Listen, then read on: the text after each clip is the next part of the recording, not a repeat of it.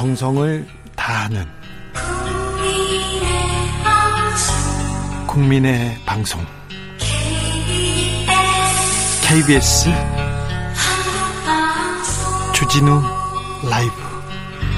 그냥 그렇다고요. 주진우 라이브 2부 시작했습니다. 지역에 따라 2부부터 들으시는 분들 계시죠? 잘 오셨습니다. 잘 오셨습니다. 지금 막 라디오 트신 분들, 어이구, 잘 오셨습니다. 어서 오십시오. 못 들은 1부는 방송 끝나고 유튜브에서 주진우 라이브 검색하시면 들으실 수 있습니다. 라이드, 라디오 정보센터 다녀오겠습니다. 조진주 씨.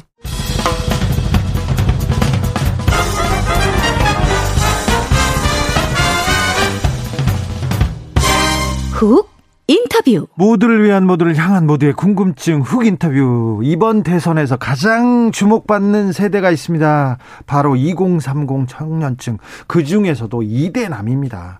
대선 후보들이 특별히 한 후보가 2대남 공약을 쏟아내면서 이런 일이 있었는데요. 그래서 성별 갈라치기 이대남 공약 그만해라. 안티페미 조롱문화 멈춰라. 이렇게 외치는 청년들도 나왔습니다. 그 목소리 좀 자세히 들어보겠습니다. 행동, 행동하는 보통 남자들 김영웅, 김현웅, 변현준 활동가 모셨습니다. 안녕하세요. 안녕하세요. 김현웅 활동가. 네, 안녕하세요. 네. 변현준 활동가 반갑습니다. 안녕하세요. 주진우 라이브는 아십니까? 들으셨어요? 알기는 압니다. 알긴 알았어요. 네네. 네. 알긴 알았는데 듣진 않는구나. 라디오를 잘 안 듣다고. 네, 라디오 자체를 들을 일이 별로 없다 보니까요. 네. 저희 아버지가 좀 애청자시긴 하더라고요. 아, 그래요? 아, 20대 남자들은 라디오는 좀 멀구나.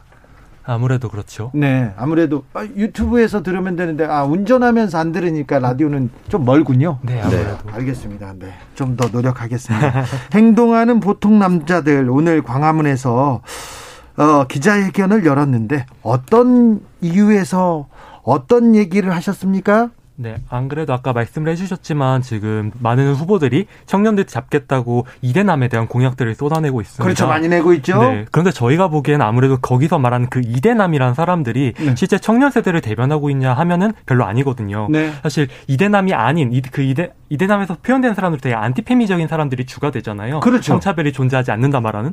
그런데 그렇게 생각하지 않는 남성들도 되게 많고 뿐만 아니라 애초에 이대남이란 범죄에 속하지 않는 비남성, 여성이나 아니면 퀴어들도 되게 많은데 그런 사람들의 목소리는 싹 다 지워진 채로 지금 대선판이 그렇죠. 굴러가고 있는 것 같습니다. 네. 그래서 저희가 아 이대남만 주목하지 말라 그리고 애초에 그 이대남에 속하지 않는 다른 청년 남성들도 있다. 우리의 목소리를 들어달라라고 이야기하기 위해서 기자회견을 열게 된 것 같습니다. 알겠습니다. 저도 이, 저는 20대 때 여성이 가장 중요하다고 생각했거든요. 사랑이 제일 중요하고 그런데 왜 이렇게 갈라치기를 하고 페미 막 조롱하고 그러는지 참 이해가 안 됐는데 아 그렇게 생각하시는 분들도 많군요. 행동하는 보통 남자들은 그런 생각 때문에 만들어진 단체입니까? 네, 맞습니다. 저희가 기자회견에 앞서서 음. 어, 지난 3일에서 8일간 온라인 연대 서명을 이제 SNS를 통해서 받았습니다. 네. 375명 정도의 분들이 참여를 해주셨고요. 네. 저희는 이러한 참여와 관심 자체가 곧 이대남을 이- 소위 이대남을 안티페미니즘으로만 안티페미니스트로만 어, 정의화하지 말라는 그런 공감대가 크게 있다고 생각을 하고 어, 그걸 기반으로 저희가 이제 기존에도 목소리를 내고 싶었던 남성들이 많았어요. 네. 그런데 목소리를 내지 않고 신중했던 이유는 조심스러웠던 부분은 여성의 목소리가 더 나와야 될 부분에 어, 더 다양한 목소리가 나와야 될 부분에 어, 내 목소리가 혹시나 끼어드는 것으로 여겨질 수도 있지 않을까 하는 조심성이 있었음에도 어, 조심스러운 불구하고 배려. 네네 있었음에도 불구하고 더 이상 안 나오지 않을 수가 없었다. 네. 호명하니까 저희가 등장했다고 생각합니다. 그래서 어, 그런 다양한 정체성을 가지고 있는 어, 이대남들이 모여서 그런 이대남은 이대남 아니다 이렇게 외치게 되었다고 자, 생각합니다. 성별 편가르기 하는 이대남은 이대남이 아니다. 우리를 대표하지 않는다. 이런 얘기를 하셨군요. 자, 그런 얘기하면 막 악플 세례 받고 그러진 않았나요? 아무래도 공격적으로 대하는 사람이 있지 않냐는 그런 특정- 질문을 받긴 했는데 특정 사이트가 있죠. 그렇죠. 근데 공격적으로 대하는 것에 대해서 얘기하기보다는 그것에 대해서 얘기하는 것보다는 조롱 문화에 대해서 좀 짚어내고 싶었습니다. 아, 그래요? 네, 제가 발언문을 우리를 조롱하는 친구들에게라는 발언을 했는데요. 그래서 기자회견에서. 그런 네. 얘기를 하더라고요. 그런데요. 우리를 조롱한 친구들로 제목을 한 이유는 네. 어, 페미니즘이란 것 자체가 우리 사회의 민주주의 공론장에서 그리고 음. 우리 일상에서 더 많이 논의돼야 되는데 마치 이제 해리포터 시리즈의 볼드모트처럼 음. 그렇게 얘기해서는 안 되는 것, 더 얘기할 수 없는 것으로 여겨지고 있는데 이걸 만든 게 바로 지금 정치권과 언론이 호명하는 그 이대남과 그 안티 페미니즘이라고 생각을 합니다. 알겠습니다. 그래서 네. 그렇군요. 네. 그래가지고 막 화나거나 그러진 않죠? 괜찮죠? 네, 그런 비생산적인 공격이나 이런 것들에 대해서는 크게 신경을 쓰지 않고 다만 네. 어 저희 세, 우리 세대가 갖고 있는 놀이 문화라는 게 있다고 생각합니다. 예. 어, 밈과 드립 이런 걸로 대표되는 어, 그 놀이 문화 자체는 어, 좋고 나쁜 가치 판단을 할 게 아닌데 문제는 이제 그 놀이 문화 중에 약자와 소수자에 대한 조롱 문화가 존재를 한다고 맞아요, 생각을 해요. 맞아요. 그 조롱 문화, 경쟁에서 패배한 패자에 대한 조롱 문화, 그 조롱 문화가 그 중에 일부가 연장선상에서 페미니즘에 대한 조롱까지 이어졌다고 생각을 합니다. 그래서 제가 우리를 조롱한 친구들이라는 발언에서도 어 가장 크게 했던 부분이 정치권이 대체 어 어, 그, 그리고 그 이대남으로 호명되는 이 우리 이대남의 과대대표되는 그 현상이 어, 우리가 어, 공정담론을 얘기했던 그 지성이 그리고 어, 박근혜 정부와 문재인 정부를 넘어오면서 어, 그 에너지가 어, 그 위선을 얘기했던 그 에너지가 어, 어떻게 고작 페미니즘에 대해서 조롱하고 괴롭힘으로 만들어졌는지 남아 있는지 그 부분이 개탄스럽다 이렇게 발언을 했습니다. 알겠습니다. 변현준 씨, 네네. 어, 20대 남성은 맞죠? 네, 그렇죠. 네네. 그런데 어, 정치권에서 정치인들이 언론이 이렇게 이대남 이렇게 하면서 만들잖아요. 그러면서 이대남을 에 대해서 이렇게 만들면서 막 여러 가지 얘기를 합니다. 특별히 이준석 대표가 많이 얘기하는데 자 그런 얘기를 들으면 어떻게 느껴집니까? 일단 저랑은 좀 다르다는 느낌이 아무래도 많이 드는 것 같습니다. 네. 일단 일단 그 예부터 드릴게요. 전 청년 남성이 저도 청년 남성이 맞다는 걸 증명을 해야겠는데 네. 저도 군대 가기 싫고 공정을 원하고 기성세대 위선이나 갑질 싫습니다. 그렇죠. 또 청년들이 정말 힘든 세상이라 생각하고 지금 무시받는다고 느끼기도 합니다. 그런데 제가 여기서 말씀드리고 싶은 건 저는 그 모든 것이 페미니즘 탓이라고 생각하지 않거든요. 네. 오히려 지금 성차별이 실존하고 그 성차별이야말로 청년들을 힘들게 하는 근본 원인 중에 하나라 믿습니다. 반면 언론이나 정치권에서 호명하고 있는 이대남은 오로지 젠더 이슈에만 자신의 모든 관심을 쏟아내는 그러니까요. 그리고 성차별을 부정하는 사람들인 것처럼만 보여요.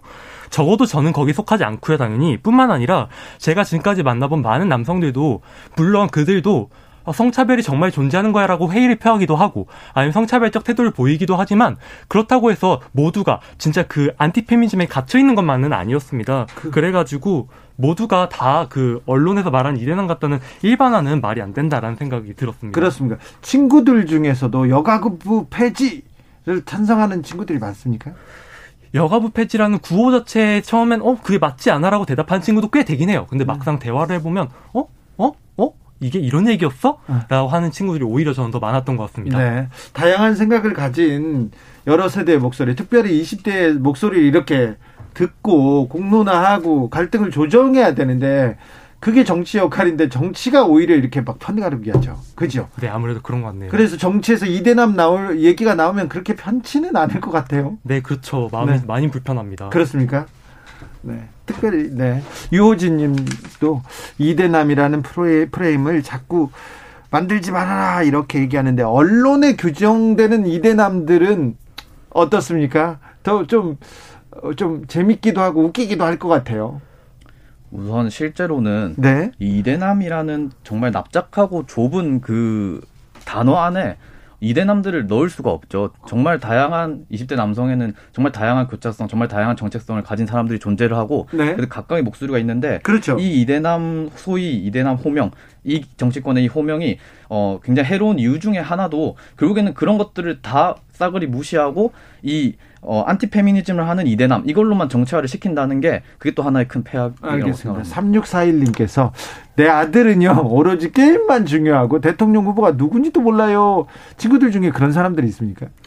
그러니까 아무래도 그런 사람들이 또, 없지 않다. 예, 어, 네. 있겠죠. 네, 있겠죠. 그 정치에 가, 정치나 사회에 관심이 있는 친구들도 있죠. 네. 김희영님, 네. 20대에 페미와 반페미만 있는 게 아닙니다. 이분들이야말로 20대를 대표할 자격이 있다고 생각합니다. 그렇죠. 20대는 다양한 생각을 가지고 있고 꿈도 많고요. 하고 싶은 것도 많고요. 네, 생각도 많고요. 당연합니다. 음, 자, 이대남을 조명하고 있는 언론, 그리고 정치, 어떤 문제가 있다고 보세요? 아, 지금까지 지속적으로 말씀드렸던 얘기랑 결국 맞닿아 있는 것 같습니다. 네. 정말 다양한 삶이 20대 살 20대 삶 속에 존재하고 있고요. 예. 그리고 그 사람들의 많은 문제는 성차별로부터 기인됩니다. 그런데 네. 지금 이대남을 조명하고 언론과 있는 언론과 미디어는 그 다양한 삶을 모두 지워버린 채 오로지 특정한 사람들만 남겨뒀고요. 그리고 또 그 사람들의 목소리를 과대평가하면서 성차별이 존재하지 않는 것처럼 말하고 있습니다. 예. 그 부분이 아무래도 가장 큰 문제라고 다시 한번 말씀드리고 싶습니다. 그러면 정치권에서 지금 여야를 막론하고 이대남을 잡겠다고 이렇게 공약 내놓잖아요. 공약은 어떻게 보고 계십니까? 우선은 저희가 오늘 했던 이번 기자회견에서는 어 그런 이대남은 저희가 아니다라고 네. 방금 말씀드렸던 것처럼 얘기하면서 좀 선언적인 의미에서 등장을 했다고 생각을 하시면 될 것 같아요. 네. 그리고 저희가 후속 기자회견을 대통령 선거 전에 한 번 더 기획을 하고 있습니다. 네. 거기에서 좀 이런 구체적인 공약들에 대해서 좀 얘기를 하고자 하고요. 살짝 얘기를 해보자면 결국에는 정말로 2030을 위하는 정말로 청년들을 위하는 정치인이라면 어, 성평등을 지지한다고 말하고 구조적 성차별을 포함한 차별들에 반대한다고 주장하고 관련 정책을 내는 후보여야 하는 건데 그렇지 않은 것 그것은 진짜로 청년들을 진짜로 2030을 위하는 정치인이 아니라 이용 하는 네. 정치인이 되는 거죠. 그렇죠. 그런데 이용하는 이대남을 이용하는 정치인들 이대남 표심을 공략한다고 이렇게 안티페미 이렇게 갈라치기 한다 그런 공약을 내는 사람이 지지 20대에서 지지율이 올라요. 여론조사하면 그건 어떻게 보세요? 참 안타까운 일이라고 일단 생각을 하게 되는 것 같고요. 네. 그리고 사실 여기서 말씀을 드리고 싶은 거는 사실 이게 왜 그런냐 제 생각은 지금까지 한 번도 청년 세대가 제대로 정치권에 의해서 호명된 적이 없습니다. 네. 그런데 그러니까 저기서 말하고 있는 이대남이 진짜로 나를 대변하지 않는다고 느끼더라도 네. 어쨌든 저 사람이 나를 처음으로 불러줬다는 생각 때문에 아 내가 이 이대남이 되면은 정치권으로 또 호명받는 정당한 청년이 될 수 있구나라는 생각 때문에 더 거기로 몰리는 것 같거든요. 그러니까 성차별에 성차별에 반대하던 사람들이 하더라도 점차 아 내가 정당한 이대남이 되려면은 성차별에 찬성해야 되는 건가? 성평등이 어- 성평등이 필요 없다 주장해야 되는 건가? 라고 생각하면서 점점 이 이대남 프레임 안에 점점 갇혀 들어가는 모습?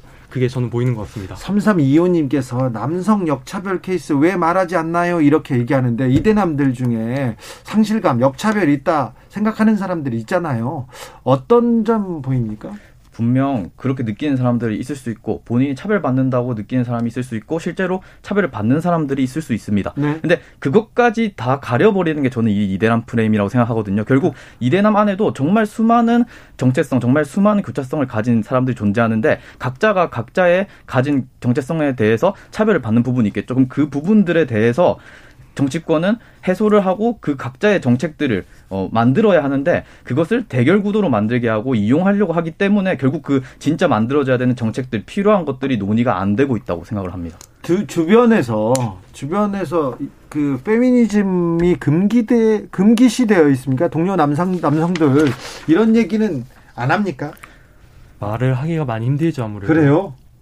아 그렇습니까? 네네. 페미니즘 자체에 대해서 꺼내는 걸 되게 좀 어려워하는 네. 네, 논의하는 것 자체를 어려워하는 얼마 전에 페미로 몰린 한 분이 BJ 한 분이 극단적인 선택을 한 경우도 있었는데 그럴 정도로 이렇게 온라인에서는 사이버 분리라고 하지 않습니까? 이게 사이버 공격이 계속되고 그런 걸 보면 좀 섬뜩합니다. 네, 그런 안타깝습니다. 네 그런 일은 없어야 될 텐데 호호님께서 패널들 보니까 제가 좀 오해하고 있었어요. 20대 남성 남성들은 아, 과격하고 극우적인 성향으로 오해했어요. 그렇게 합니다. 그렇지 않은 분들도 많죠. 그렇다고 저는 말씀을 드리고 싶습니다. 네.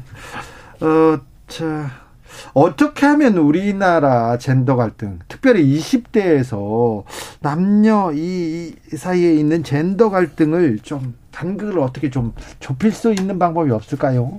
일- 일단 기본적으로 가장 중요한 거는 정치권이랑 언론이 지금까지 자행해온 갈라치기 그걸 좀 중단을 해줘야 될 것 같다는 생각이 제일 많이 드는 것 같습니다. 네. 그러니까 분명히 이게 대화를 통해서 여전히 해결될 수 있는 문제라고 생각을 하거든요. 네. 그런데 그거를 방해하고 있는 것이 명백하게 지금 정치권과 언론이기 때문에 네. 그 부분을 넘어설 필요가 가장 첫 번째라고 생각합니다. 물론 그 이후로 넘어야 할 산이 되게 많긴 하겠지만요. 네. 아까 행동하는 보통 남자들에서 어, 뭐 공약도 좀 제시하고 점검도 하고 정책도 보겠다고 이렇게 했는데요. 어, 어떤 쪽에서 이렇게 준비하고 있습니까? 그리고 여성 혐오적인 정책을 점검한다고 했는데 여성 혐오적인 정책 그 부분은 어떤 부분이죠? 사실 이번에 윤석열 후보께서 최근에 어, 그 인터뷰에서 구조적 성차별은 없다. 예? 차별은 개인의 문제다 이제라고 말씀을 하셨던 적이 있었어요. 네. 그런 부분에 대해서 어, 구조적 차별이 없다라는 것이 사실 국회의원 성비, 4급 이상 고위공무원 성비, 기업 내 관리자 성비, 성별 임금 격차 이런 통계 지표들이 보여주고 있거든요. 근데 이런 것들이 다 개인의 문제다, 여성의 문제다라고 하는 사고 방식 자체가 여성 혐오적 사고 방식이라 생각하고 이제는 여성 혐오 그리고 여성 차별 같은 거 없는 거 아니야?라고 동조하는 게 여성 혐오적 사고 방식이라고 생각을 합니다. 그래서 그런 부분들에 대해서 하나하나 구체적으로 점검을 하면서 어, 이 이번 대선 국면에서 여성 혐오적 발언, 여성 혐오 정책 혹은 성차별적인 정책, 성차별적인 발언들이 나오는 것 그리고 그런 각각의 구체적 영역들에 대해서 어, 후속 기자회견을 통해서 발표를 할 계획이 있습니다. 네. 이하준님께서 페미니즘은 남성 혐오가 맞음 이렇게 얘기합니다. 페미니즘을 남성 혐오라고 생각하시는 분들이 좀 있어요. 네, 많아요. 남성 입장에서 페미니즘은 뭐라고 보십니까? 페미니즘은 오히려 남성을 진정으로 자유로울 수 있게 만들어주는 게 페미니즘이라고 생각합니다. 사실 많은 남성들이 공감할 거예요. 어릴 때 남성 친구들과 사이에서 자기가 원하지 않은데도 아, 난 남자다움을 증명해야 되라는 이유로 좀 원치 않는데도 했던 다양한 행동들이 분명히 있을 거라 생각하거든요. 예, 예. 페미즘이야말로 더 이상 남성들 페미즘이 여성만 더 이상 그 여성성에 갇혀서는 안 된다 말하는 사상이 아니라 남성들도 더 이상 남성성에 갇히지 않고 자유롭게 스스로를 발산할 수 있어야 된다 주장하는 사상입니다. 그렇기 때문에 페미즘이라는 게 물론 이제 오해를 할 수도 있다 생각을 합니다만 페미니즘이 남염 사상이다라는 생각은 잠시 내려놓으시고 네. 페미니즘에서부터 남성도 자유로워질 수 있다라는 가능성을 함께 보시면서 같이 고민을 나눠보면 어떨까라는 생각이 많이 그렇죠. 드는 것 같습니다. 혐오와 차별을 차별은 없어야 없어야죠. 우리가 없 어, 만들어야죠 없도록. 사연님께서 현준 씨는 말의 속도가 조금 빠릅니다. 네. 아, 현준 씨는 아나운서로 지금 여기 나온 게 아니고요. 네. 생각을 잘, 생각을 빠르게 잘 전달하고 있습니다. 아주 전달력이 좋습니다. 9305님, 페미니즘의 궁극적인 목표는 모든 사람들이 평등한 사회를 만드는 것입니다.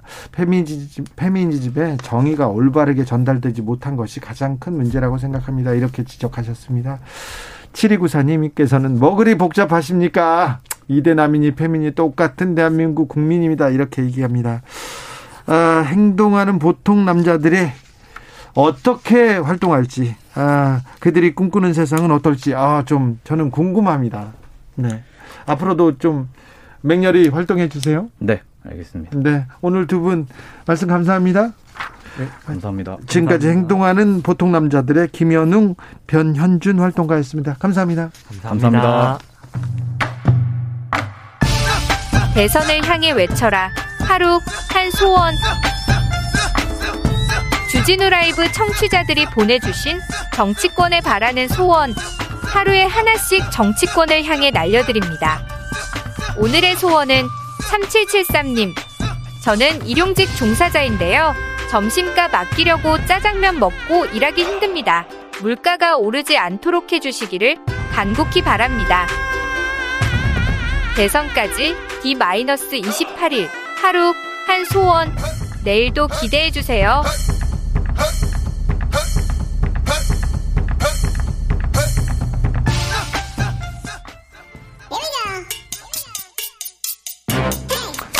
뉴스를 향한 진지한 고민 기자들의 수다. 라이브 기자실을 찾은 오늘의 기자는 KBS 보도본부 산업과학부 김준범 기자입니다. 안녕하세요. 네, 안녕하세요. 처음 뵙겠습니다. 자, 김준범 기자님이 우리의 산업과 과학을 이렇게 책임져 주실 선생님이 되십니다.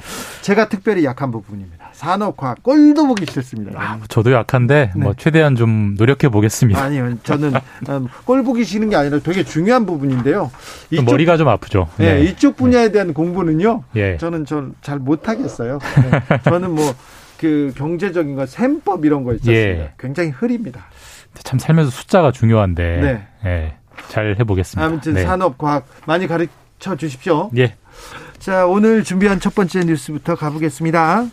그 이제 요즘 뉴스에서 많이 들어본 이름이실 거예요. 중대재해 처벌법. 네. 이게 시행된 지 한 2주 됐거든요. 주진우 라이브에서는 이게 예. 중대재해처벌법 그리고 안전사고 이거 예.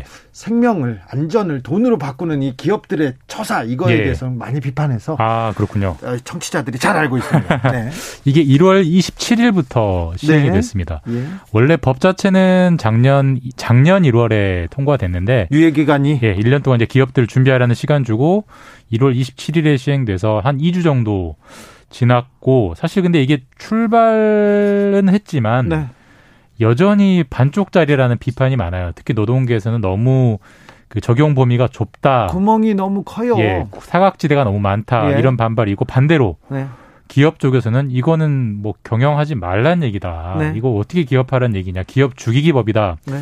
어쨌든 말이 많습니다만 일단 시작은 했고 2주가 지났고 그리고 2주 동안 그 중대재해처벌법에 적용될 만한 사건이 두 개가 나와서 네. 지금 두 건의 수사가 진행이 되고 맞습니다. 있습니다. 최근에 큰두두 가지 사건이 있었죠. 예.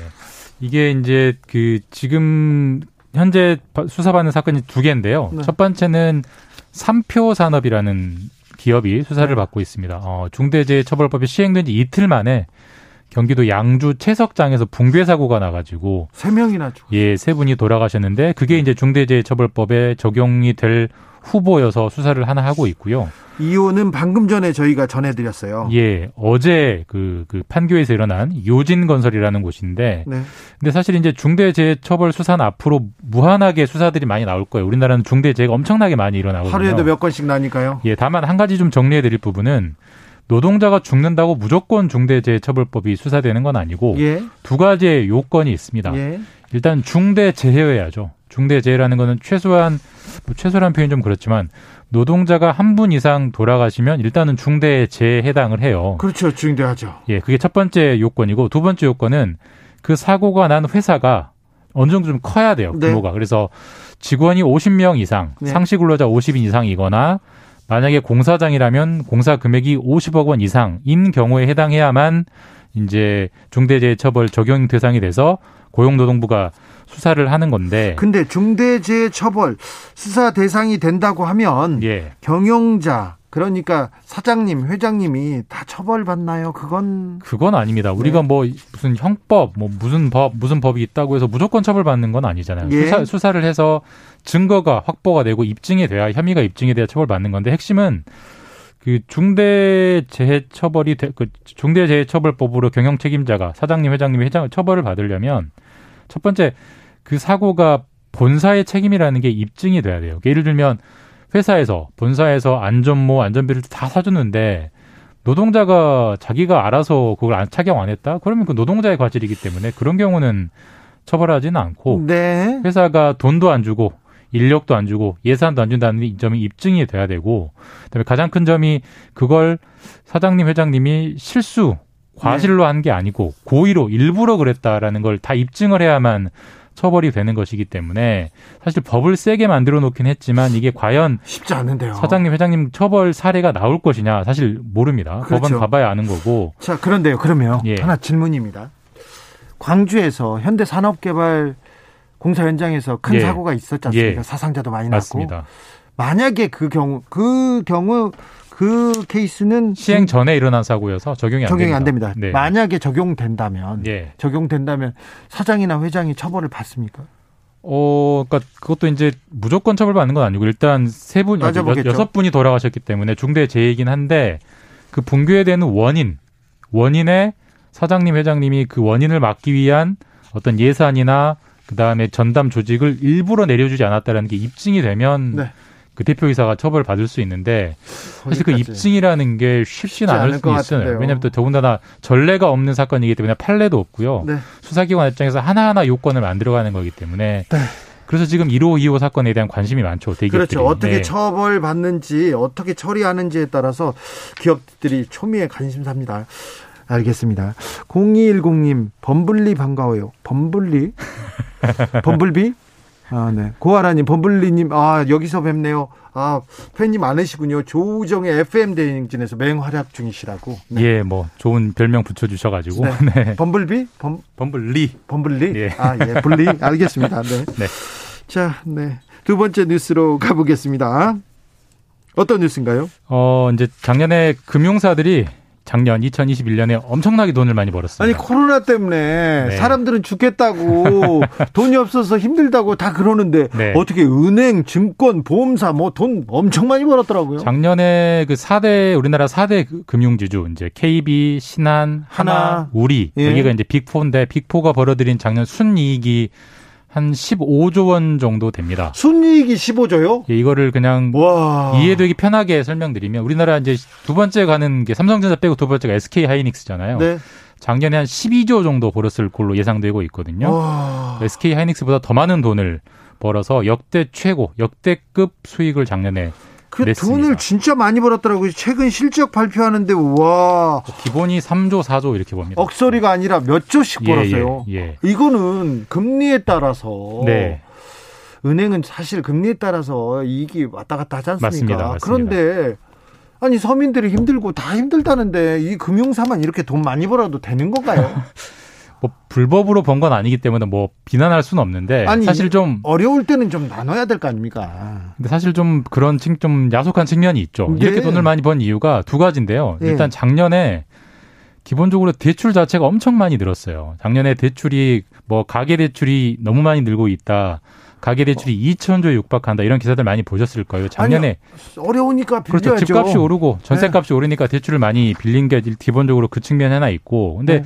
대출을 많이 해도 해주더라도 은행에서 예대 마진 그게 은행의 수익원인데 네. 예금과 대출의 금리 차이를 좀 좁게 했으면 좀 싸게 대출을 해줬으면 그만큼 수익이 안 나겠지만 그러니까 대출은 비싼 이자로 예금은 싼 이자로 예 이게 이게 그러니까 대출도 많이 해주면서 그각 각 대출의 예대 마진도 어느 때보다 컸거든요. 작년에 작년 12월 기준으로 하면 예대 마진 평균 한 2.2% 정도 차이가 납니다. 그러니까 어. 금 대출이 예금보다 평균 2.2% 정도 비싸기 때문에 당연히 이거 예. 스크루지 아니냐 아니 스크루지 할아버지한테 죄송합니다 이거 예. 은행이 편하게 앉아가지고 이거 돈 이자 장사했다. 뭐 그런 이자 장사 말이 나올 수밖에 네. 없죠. 네. 고리로 돈 벌었다 이 얘기 나올 수 있습니다. 예, 예. 그리고 이제 그렇게 돈을 많이 벌었기 때문에 이제 기업들이 돈을 많이 벌었으니까 주주들한테 막대한 배당을 할 거고요. 직원들한테도 막대한 성과급을 성과급 많이 주죠. 기본급의 한 300% 대략 그러면 은행들 직원들 평균 급여 생각하면 한 1,500에서 2,500 정도를 성과급으로 성과급으로 지금도 급여 많이 받아요. 예, 많이 받습니다. 신한은행에 다니는 배승이라고 있는데요. 돈을 많이 벌더라고요. 이름을 말씀하셔도 괜찮아요. 네. 주진우 기자님 친구분이면 상당히 많이 벌 겁니다. 그 정도 네. 되시면 예. 많이 벌더라고요. 근데 이제 성과급도 더 받으니까 네. 뭐, 뭐 소주라서 한 잔 얻어 드시죠. 아니요, 아니요, 밥은 안 삽니다. 네. 저는 술을 안 먹어가지고. 아, 예. 네, 성과급 잔치도 했는데 예. 돈도 많이 벌고 그런데 지점은 계속 폐쇄하고 있습니다. 그러니까 이게 좀 은행의 좀 공공성에 대해서 좀 다시 한번 생각해 보게 되는 대목인데 네. 노원구 월계동 같은 경우는 은행 모든 은행의 점포가 다섯 개가 있어요. 네. 거긴 8만 명이 살고요. 네. 네 강남구 압구 정동은 은행 점포가 25개가 있습니다. 거기에는 아. 2만 5천 명이 삽니다. 그렇습니까? 사람 대비 그 점포 수가 너무 많이 차이가 나잖아요. 근데 네. 돈이 그만큼 이제 강남 압구 정동에서 돈이 되기 때문에 그만큼 많이 하는 건데 네. 사실 은행이라는 게 우리가 금융사라는 표현보다는 금융기관이라고 하잖아요. 그렇죠. 좀 공공성을 좀 추가해줬으면 하는데 그게 작동이 안 되는 네. 좀 아쉬운 측면이 있죠. 아니 돈 버는 거 좋은데 어느 정도는 좀 생각해 주시면 조금은 조금은 국민들을 네. 서민들을 좀 생각해 줬으면 합니다. 특히 뭐 취약계층에 대한 배려가 좀 더 있었으면 하는 바람은 누구나 갖고 있습니다. 사실 취약계층 돈 네. 없는 사람들은 더 비싼 이자 쓰지 않습니까? 맞습니다. 부자들은 싼 이자 쓰고 그리고 가난한 사람들 돈이 서민들은 돈이 필요 없어요. 나 돈 많아요를 증명해야 돈이 필요 없는 걸 증명해야 그때서야 대출해 준다고 그래요. 대출 그렇게 어렵습니다. 맞습니다. 네. 신용호님께서 국민들 어려움을 틈타 금융업계가 배를 불렸네요. 금융계가 어려울 때는 국민 세금 투입해서 살리더니 그러니까요. 어려우면 또 공적 자금 달라고 하지 않습니까? 맞습니다. 그러니까 네. 금융이 무너지면 나라가 무너진다고 하고 이제 공적 자금 받으면서 네. 사정이 좋을 때는 이런 일이 벌어지는 거죠. 1053님 중대재해처벌법 생각보다 처벌받는 게 어렵네요. 기업들이 죽을 소리를 할 정도는 아닌 것 같은데 이 정도도 책임지기 싫으면 기업 대표 왜 하는 걸까요? 그런데 언론에서는 뭐 기업 망한다고 기업에서 또 어 뭘 준비해야 되냐고 중대재해처벌에 대한 언론 보도가 좀 많이 한쪽으로 기울어져 있는 그렇죠. 측면은 분명히 있습니다. 언론이 네. 또이 돈 네. 있는 돈 있는 기업 사장님 편을 많이 듭니다. 기업의 공포가 너무 과장돼 있긴 네, 합니다. 네. 이것도 잘못했습니다. 네. 아, 네. 아유, 선생님 좋습니다. 네.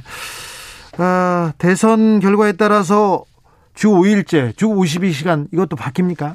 그게 이제 후보들 공약에서 좀 차이가 좀 나타나고 있습니다. 네. 지금 윤석열 후보 같은 경우는 주 52시간을 좀 탄력적으로 하자. 그러니까 100, 좀 120시간 그렇지는 않겠죠요? 뭐 120시간은 본인이 아니라고 해명을 했으니까 네. 52시간 넘을 때도 좀 있게 하자. 일할 수 있죠. 일이 많을 때는 그렇게 탄력적으로 하자.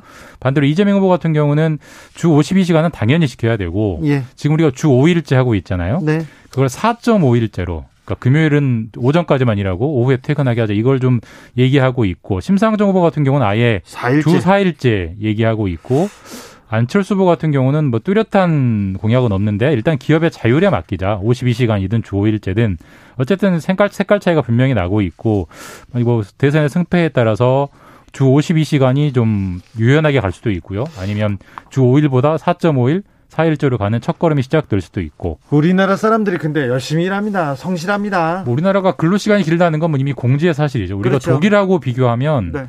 한 1년에 한 24일 정도를 더 일합니다. 어. 그러니까 3주 반, 거의 한 달을 더 일하기 때문에 네. 일은 어마어마하게 많이 하는데 일을 많이 하게 되면 한가 역설적으로 노동 생산성 그렇죠. 일 시간이 길어지기 때문에 네. 시간당 생산성이 줄어들거든요. 그러니까 조금 나쁘게 말하면 일만 많이 하고 좀 미련하게 일하는 그런 나라가 돼버리기 때문에 회사 가서 오래 앉아 있는데 일은 중간에는 또 놀고 네. 중간에는 일을 안 하고 생산성 떨어진다 맞습니다. 이 얘기 나옵니다.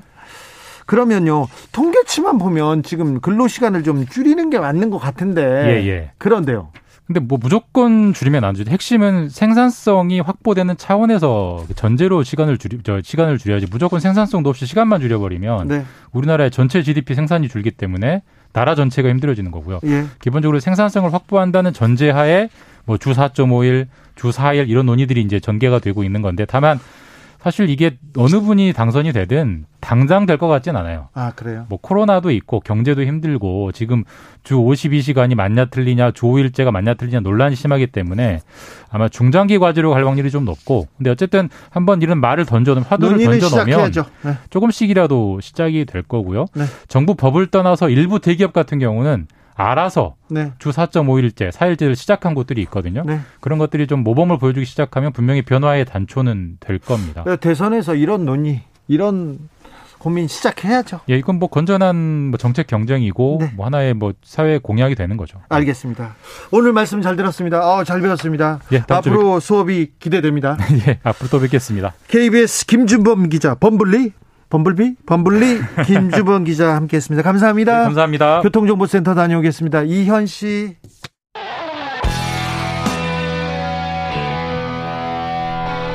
스치기만 해도 똑똑해진다. 드라이브 스루 시사 주진우 라이브.